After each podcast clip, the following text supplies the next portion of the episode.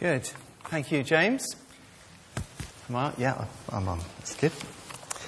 Uh, we're going to be looking into the Bible, the New Testament, and uh, it's uh, the book of 1 Peter. Uh, if you've got a church Bible nearby, uh, it's on page uh, 1217. if you want to be following it, while we're finding that, just let me say welcome. it's great to see so many here today. if you're new, uh, and uh, forgive me if you've already heard this, but it's no harm in reiterating it. If you want to be in touch with us in the future, then do fill in on the back of the notice sheet. You see, there's this little handy tear off slip. You can just put your name in and so on, and then leave it. There's a, a welcome kind of area by the notice board on the left corner at the back. So leave it there, uh, or have a chat with somebody there, introduce yourself, find out a bit more about us, uh, make use of the, uh, the opportunity to do so. So, um, yeah, so that's, uh, that's good. So here we are then in 1 Peter chapter 1. We're uh, on the second session uh, of a series we're doing on Sunday mornings, most Sunday mornings, not every Sunday morning, but mainly uh, looking into this book in the New Testament. It's a letter from the Apostle Peter, uh, who uh, later was called Saint Peter, you know, the, the disciple of Jesus, the one who uh, is well known in the New Testament. And he's writing, as we heard last week, to these Christian communities who are scattered uh, around a, a distant part of the Roman Empire. Peter is probably writing from Rome. He was a church leader in the church at Rome, it would seem. Something he says uh, in his second letter seems to imply that very clearly, that he's in Rome.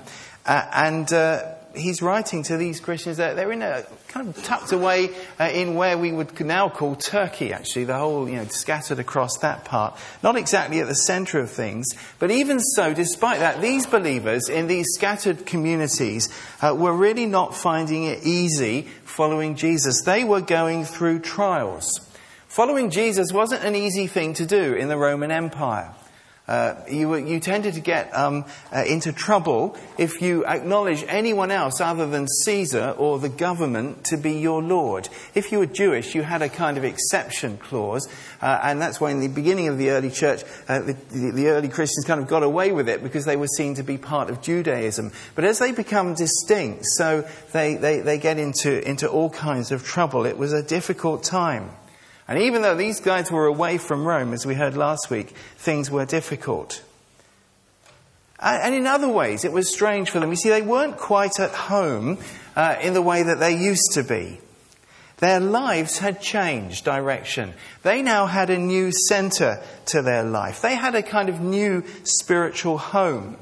Their kind of center, their, their, their well-being, everything about them was tied up with what God had done for them. They'd come to believe in Jesus, as we saw last week. Their focus was on Jesus Christ now. He was their Lord. He was the one that mattered most to them. They'd come to believe in him. In fact, it says they love him. And they were full of joy. They knew his presence in their life, even though it was tough at times. And, and all that package, all that, that knowledge of Jesus, that experience of Jesus, that new spiritual home, Peter keeps calling in chapter 1 salvation. That relationship with God, that rescue from God, that new hope for the future that they have. They know, as Peter says in, in, in the verses we saw last week, that the full salvation is yet to come. They, there was, they got life with God now, but there was much more. They had this fantastic future destiny. And there was, uh, you know, they were really going to be at the heart of things forever in that kind of destiny that God had for them, that God has for us. And all of that is based on Jesus' resurrection from the dead. So they're living in between what God's done for them now and what God's doing for them now and what's going to be happening in the future when this salvation, this rescue is fully revealed, Peter says. They're trusting God and it's tough. It's going to be real faith, real belief, but in a real world, real life. And we kind of live there too, don't we? We live between this time where, yeah, we've got God's rescue, we know Jesus in our lives, and we're kind of waiting for the fulfillment of all that God has promised. So after this really big introduction, that goes from chapter 1, verse 1, right down to verse 12. And, and if you read it when you get home, if you've not read it before, it's full of amazing things that God has done for us and what God will do for us in the future and how that there's even meaning in the trials that we're going through. Peter then, after all of that, begins in verse 13 with this word, therefore. Therefore, he says, He's going to carry on now. He said, You've got this great big picture of all this wonderful stuff God has done for you. Now, okay, so what? What happens next? Well, let's read verse 13. I'll read it if you want to follow it through. Therefore, prepare your minds for action. Be self controlled. Set your hope fully on the grace to be given you when Jesus Christ is revealed. As obedient children, do not conform to the evil desires you had when you lived in ignorance. But just as he who called you is holy, so be holy in all you do. For it is written, Be holy, because I am holy. So says Peter, because of all that God has done for you, therefore, he says, prepare your minds for action. He said there needs to be something going on in your heads. There needs to be a, a new kind of mindset, a new way of thinking about life. And that mindset, that thinking, that approach to life, that approach to being a Christian believer is going to be about action. There's stuff to be getting on with. Actually, those of you who know this in old, older versions, the actual phrase is gird up the loins of your mind.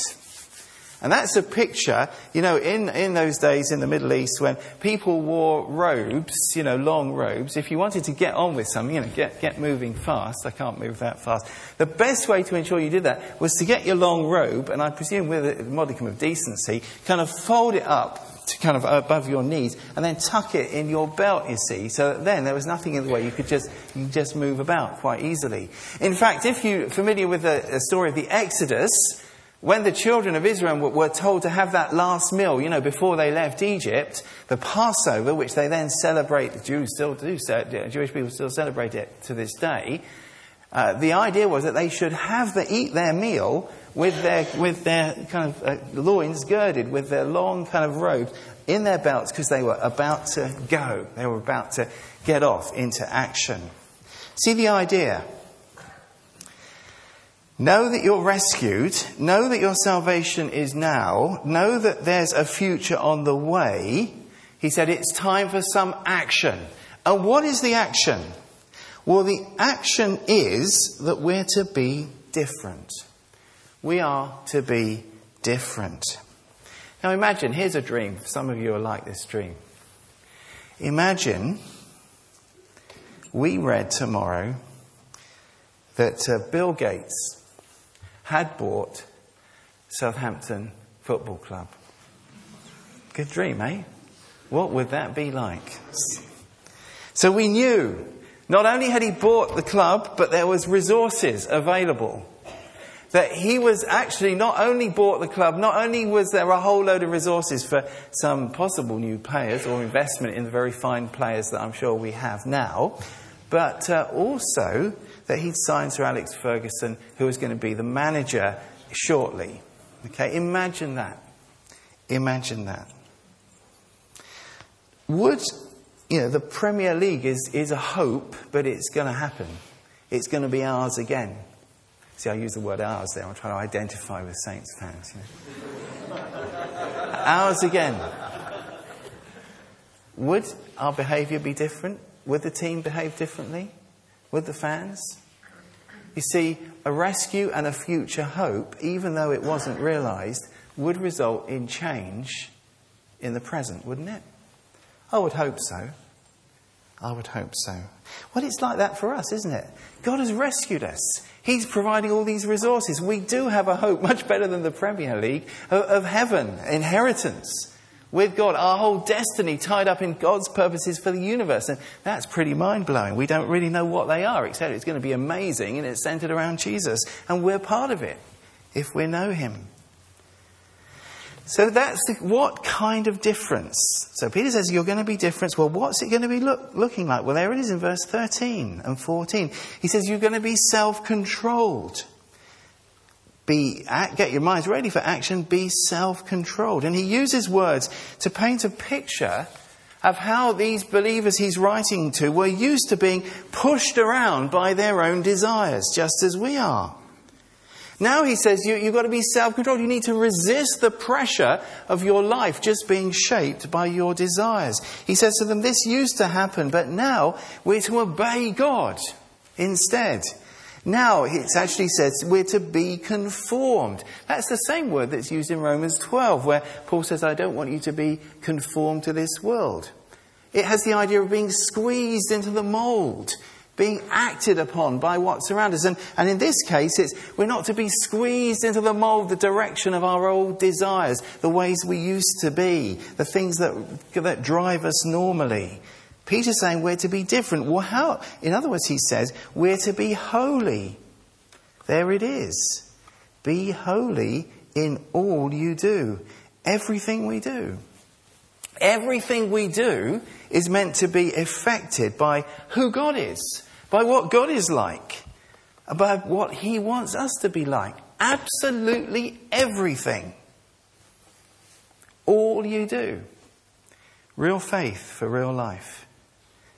Our faith, our trust in God, our experience of this salvation is to be seen in our living. The new life is to be completely different from the old. We take charge our desires don't run us anymore. That's self control. So, a great future brings about a transformed present, and it's seen in how we live our lives, says Peter. Now, let's stop a minute. I won't ask you, but you can think about this. I think about it myself. Does that describe my life? Does that describe your life? How much does it describe your life or mine? Is it be holy in some of the things you do? Is it be holy in most of the things you do? No, it's be holy in all you do. Getting up, going to work, going shopping, looking after kids. Everything is to be touched by holiness. Now, this is a big issue for Peter's readers. You see, Peter's readers so we find they weren't all good Jewish boys and girls, as it were, born up, brought up, you know, to keep the law and, you know, never tre- treading any, you know, they they they were shaped by their own desires. They lived in, in the Roman Empire. Their whole culture was shaped by their desires. It was very much like our own culture today. Kind of anything was possible. It was fine. Anything you could do, whatever you liked. It's going to be tough for these believers to change their lives or to allow their lives to be changed. It was going to be very, very different. It's going to be very challenging. So Peter gives them some reasons why. And I think these reasons helps the, the people he's writing to, and I hope us too, it helps me anyway, to see why we should be holy. Because we're in this culture very much like these believers. Some of us are in lifestyles now or have been in lifestyles that are, very different. We know what it's like to be pushed by our old desires. We know what it's like to be shaped by stuff that is not, not helpful. Just like these believers did that Peter was writing to. So here we go then. We're going to be thinking quite briefly about reasons to be holy. One, two, three. Apologies there. So I thought some of you got that. That's good. Reason to be holy. I'll ask one of the people that chuckled what that's about, if you are wondering. Number one, be holy because God is in your life. Verse 16. Let's read 16 to 21. It is written, Be holy because I am holy. Since you call on a Father who judges each man's work impartially, live your lives as strangers here in reverent fear. For you know that it was not with perishable things such as silver or gold that you were redeemed from the empty way of life handed down to you from your forefathers, but with the precious blood of Christ, a lamb without blemish or defect. He was chosen before the creation of the world, but was revealed in these last times for your sake. Through him you believe in God, who raised him from the dead and glorified him. So your faith and hope are in God. Be holy because God is in your life. Peter quotes Leviticus, actually. That's interesting, isn't it? He says, You're God's people. That quotation, be holy because I am holy. So Peter's saying, You're God's people, you're meant to be like Him. You're meant to look a bit like Him. Obviously, not in all these different, you know, transcendence, but aspects of what He's like should be reflected in our lives. That's a fantastic opportunity, isn't it? Holiness is a great opportunity to reflect the glory of God to other people. To have our lives, you know, radiating something of His greatness and His glory, His mercy. Now, there's a few aspects to this, and I'm going to go through them quite quickly. What does all that mean? Well, well, Peter's saying God is in your life. Look, he says there's a relationship with Him. See there in verse 17, he says, You call on a father. He's your father. He says, Look, you've come into a relationship where God is close in your life. That he's, he's actually, for many of us, perhaps we've got broken fathers, and, you know, he's the father you never had, or the father that you always wished your dad had been like. That he said he's that close father to you. You're in relationship with him. We've come home to God, like the prodigal son who came home to his father. And he's the father that we all need. And Peter says, What? Well, you call on him. We have access. That's about prayer. We can speak to this Father, this God that loves us, this God that has forgiven us, this God who's brought us into relationship with Him. He's in our lives. We experience Him working through us and in us. This God that we know, our Father, He's holy.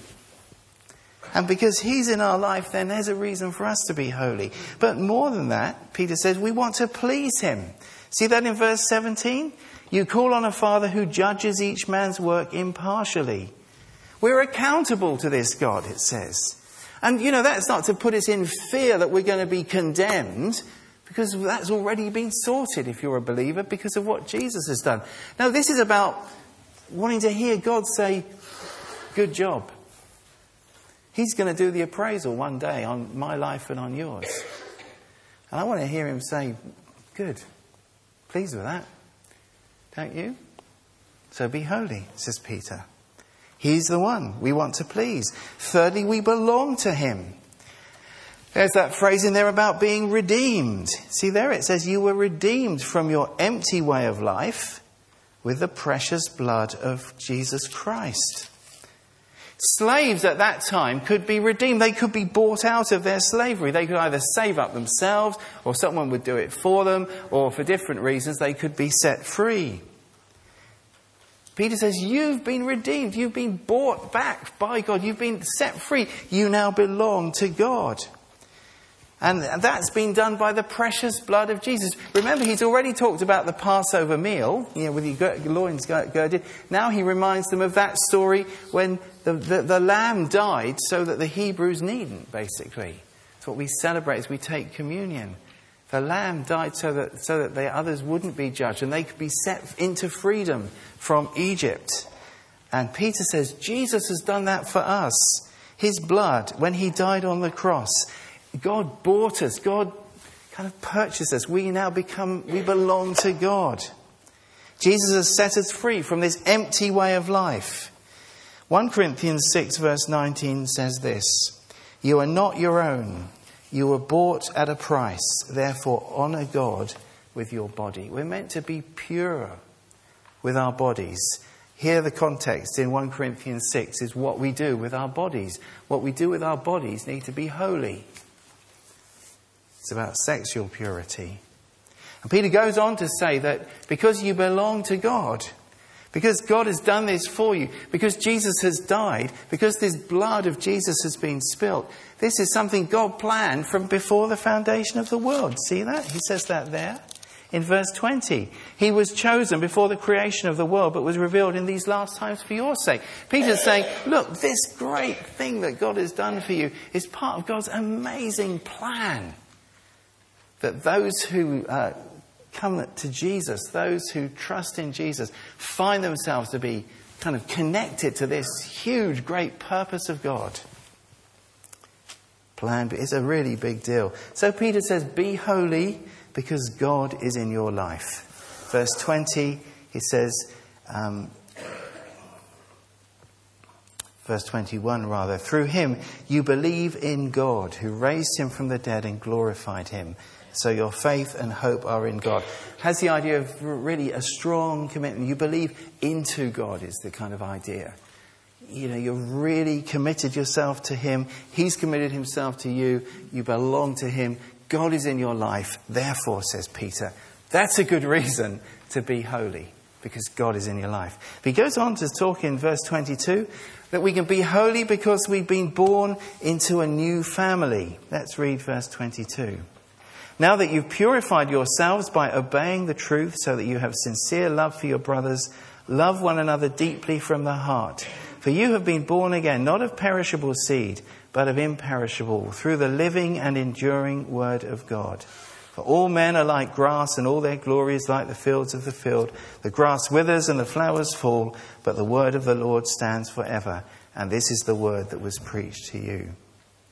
Be holy, secondly, not just because God is in your life, but because you've been born into a new family. That's what that's about. Peter says that when we obey the truth, when we understand the good news about Jesus, when we commit uh, our, our, whole lives to Him, when we turn from uh, sin, when we trust to Jesus, when we believe the gospel, he says you're purified at that moment. You've purified yourselves by obeying the truth. We're cleaned up. Verse 23, he says, This is just like being born again. And this new birth, this new life of God is through the Word, like a seed that's planted and begins to grow. Remember, Jesus told parables about that. He talked about the kingdom being like a man planting seeds. The parable of the sower talks about the seed being planted. And what does Jesus say? The seed is the Word. So Peter is saying, you've been brought to life because this truth, this word, this, all this stuff that you, have got begun to understand and, and it's got into your lives and you, you, you've acted upon, that's kind of brought you to life. It's brought you into new life. Well, some of you will be thinking, well, just a minute, isn't it the Holy Spirit that brings us to life? John 3 says that. And the answer is yes, it is. but it's not either or, is it? It's both and. The Holy Spirit uses the word to bring us to life. We're born, born again, born anew from above by the Holy Spirit through the Word. So, how is this life seen? You see how it's seen there? Love one another deeply from the heart. Deeply. It's a, that word kind of means stretching. It means hard work. It's the word that's used. You remember when Jesus was praying in Gethsemane? I think it's Luke says, all, being all the more in agony, he, he prayed even more earnestly. It's that, that stretching beyond the kind of limits. And, and Peter is saying that's the kind of love that's at work in us. So, holiness means that we love our brothers and sisters, we love the world. We live a life of love, a love that's sincere, that's not hypocritical, that's real, that's authentic, that's Jesus flavored love. You see, being holy is more than just about what, what you do. Right, sorry. Being holy is about what you do, not just about what you don't do. And, you know, Peter is saying, if you used to be uh, pushed around by your old urges, the things that drove you before, now Peter says there's this new urge, this new kind of energy, this new life from God and it's pushing you to love one another. That becomes the new driving force in your life God's love. And we need to do that. Love becomes the replacement urge, if you like. Love for God, love for our brothers and sisters, love for others. And this word that brought us to life is enduring, it says. It's living. So, reasons to be holy. We have a new family. Love is shaping us. So, verse 1, look at chapter 2, verse 1. Therefore, rid yourselves of all malice and all deceit, hypocrisy, envy, and slander of every kind. Things to be got rid of. That's holiness. Notice they're all about how we relate to other people. See, holiness is not just about sexual purity. It's very easy for some of us who, who are not used to that lifestyle to be thinking, oh, well, holiness is all about not doing this and not doing that. It is that. But holiness, too, is about stuff that is much more familiar to those of us who may not be in that kind of lifestyle. Stuff like jealousy, slagging people off, slander, malice, hypocrisy. All those things we've got to say no to because they are unholy. Earlier this month, I was talking to uh, another church leader. He said to me this He said, I have never, I never thought I would experience such malice, bitterness, hatred, and anger from Christians. He said, and many of these Christians can date their conversion experience to hearing Billy Graham at a certain point in time. Holiness expressed in love, not hypocrisy, not malice, not slagging people off, not the things that are mentioned here. We're a holy family. We are the holy family. The holy family is not Joseph, Mary, and Jesus, they are a holy family, or they were, I suppose. But we are a holy family whose relationships are meant to be marked by Jesus smelling beautiful, flavored love for one another. Be holy because you're born into a new family. Finally, be holy. Let's read because we are supposed to be growing up, we can grow up in our salvation. Verse 2.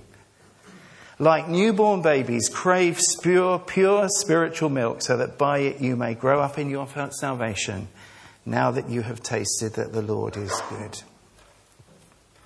Our life with God is just that it's life, it's to be growing. And that life, that growth is seen in what? In holiness being like our Father. Here's this picture again of a new birth. And he says, Look, you're, you've been born again. Now, look, behave like babies. Now, babies like milk, don't they? Is that true? Some, we seem to have had a lot of babies. They're coming thick and fast at the moment, which is very exciting. Uh, I expect there's a few out there in the crash who could demonstrate this, but we won't try that right now. When they get, once, once they finally figure out how to feed, from the breast, and that's not always uh, uh, easy for them. Once they get it, then they really go for it, don't they? Big time.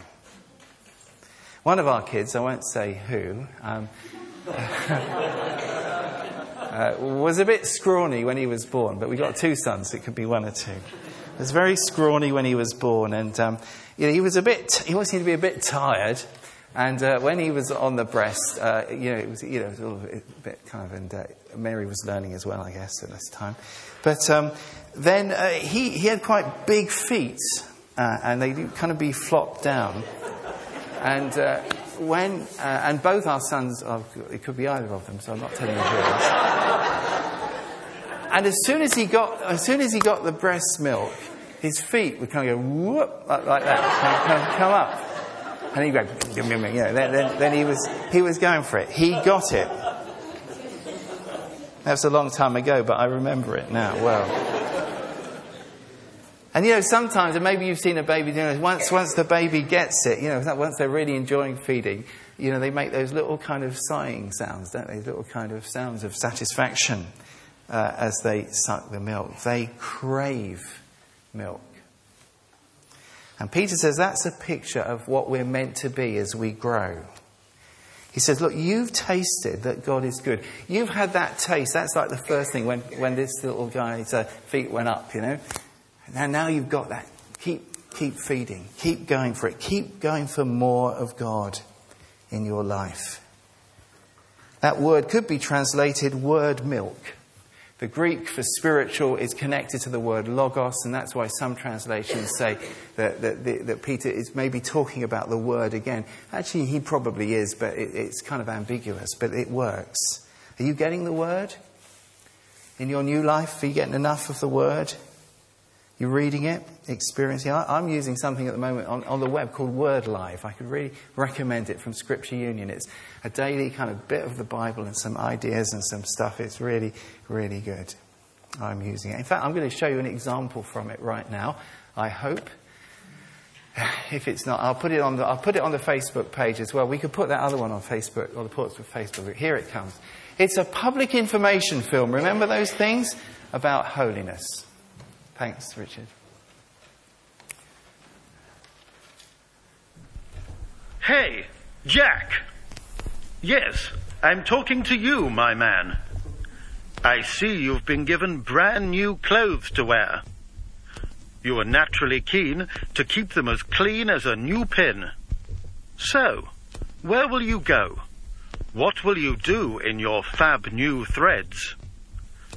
Will you go out to a nice bistro with a lady companion on your arm? Or dig over the garden? Will you take a stroll around Honiton Lace Museum? or swim the English Channel covered in goose fat? Will you take tiffin with an elderly relative or sumo wrestle in a ditch with an elderly relative? Will you attend a royal gala performance of The King and I with Princess Michael of Kent? Or crouch in a nest with some kestrels? Of course, now you are made clean, you will want to stay clean, won't you? Holiness is a gift not dissimilar to being given a fine new three-piece suit and spanking bowler hat by a master tailor of Bond Street. In Christ's righteousness, you are made holy, so you will be keen to change your life accordingly, so others may see God in you. You may cry out in response to this. Hey, no way, you flipping idiot! Are you crazy, or what? That's just not possible. No one's that good. Well, not so fast, Sonny. What you're forgetting is that God is able to keep us from stumbling and present us before His glorious presence without fault and with great joy. Maintaining holiness requires day-to-day obedience to the Lord, but all in His strength and with His grace. Where we succeed, we should praise Him. When we fail, we must ask His forgiveness. Today and every day, use this acronym to help you reflect on your behavior. W. Was that action appropriate for a child of God? A. Am I bringing honor to God? W. Were my words worthy of a servant of God? I. Is my conversation full of God's kindness and truth? That's right. Just remember the acronym WOWI to stay safe, stay clean, stay holy.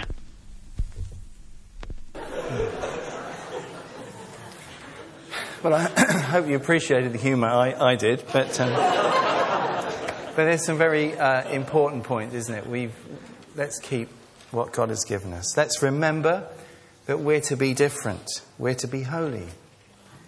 God is in our lives, so we can be holy. We're in a new family, so we're to be holy. Love is to be the main urge now. And there's so much more to grow up into as we feed on God and His Word. We don't want anything, do we, to rob us of that.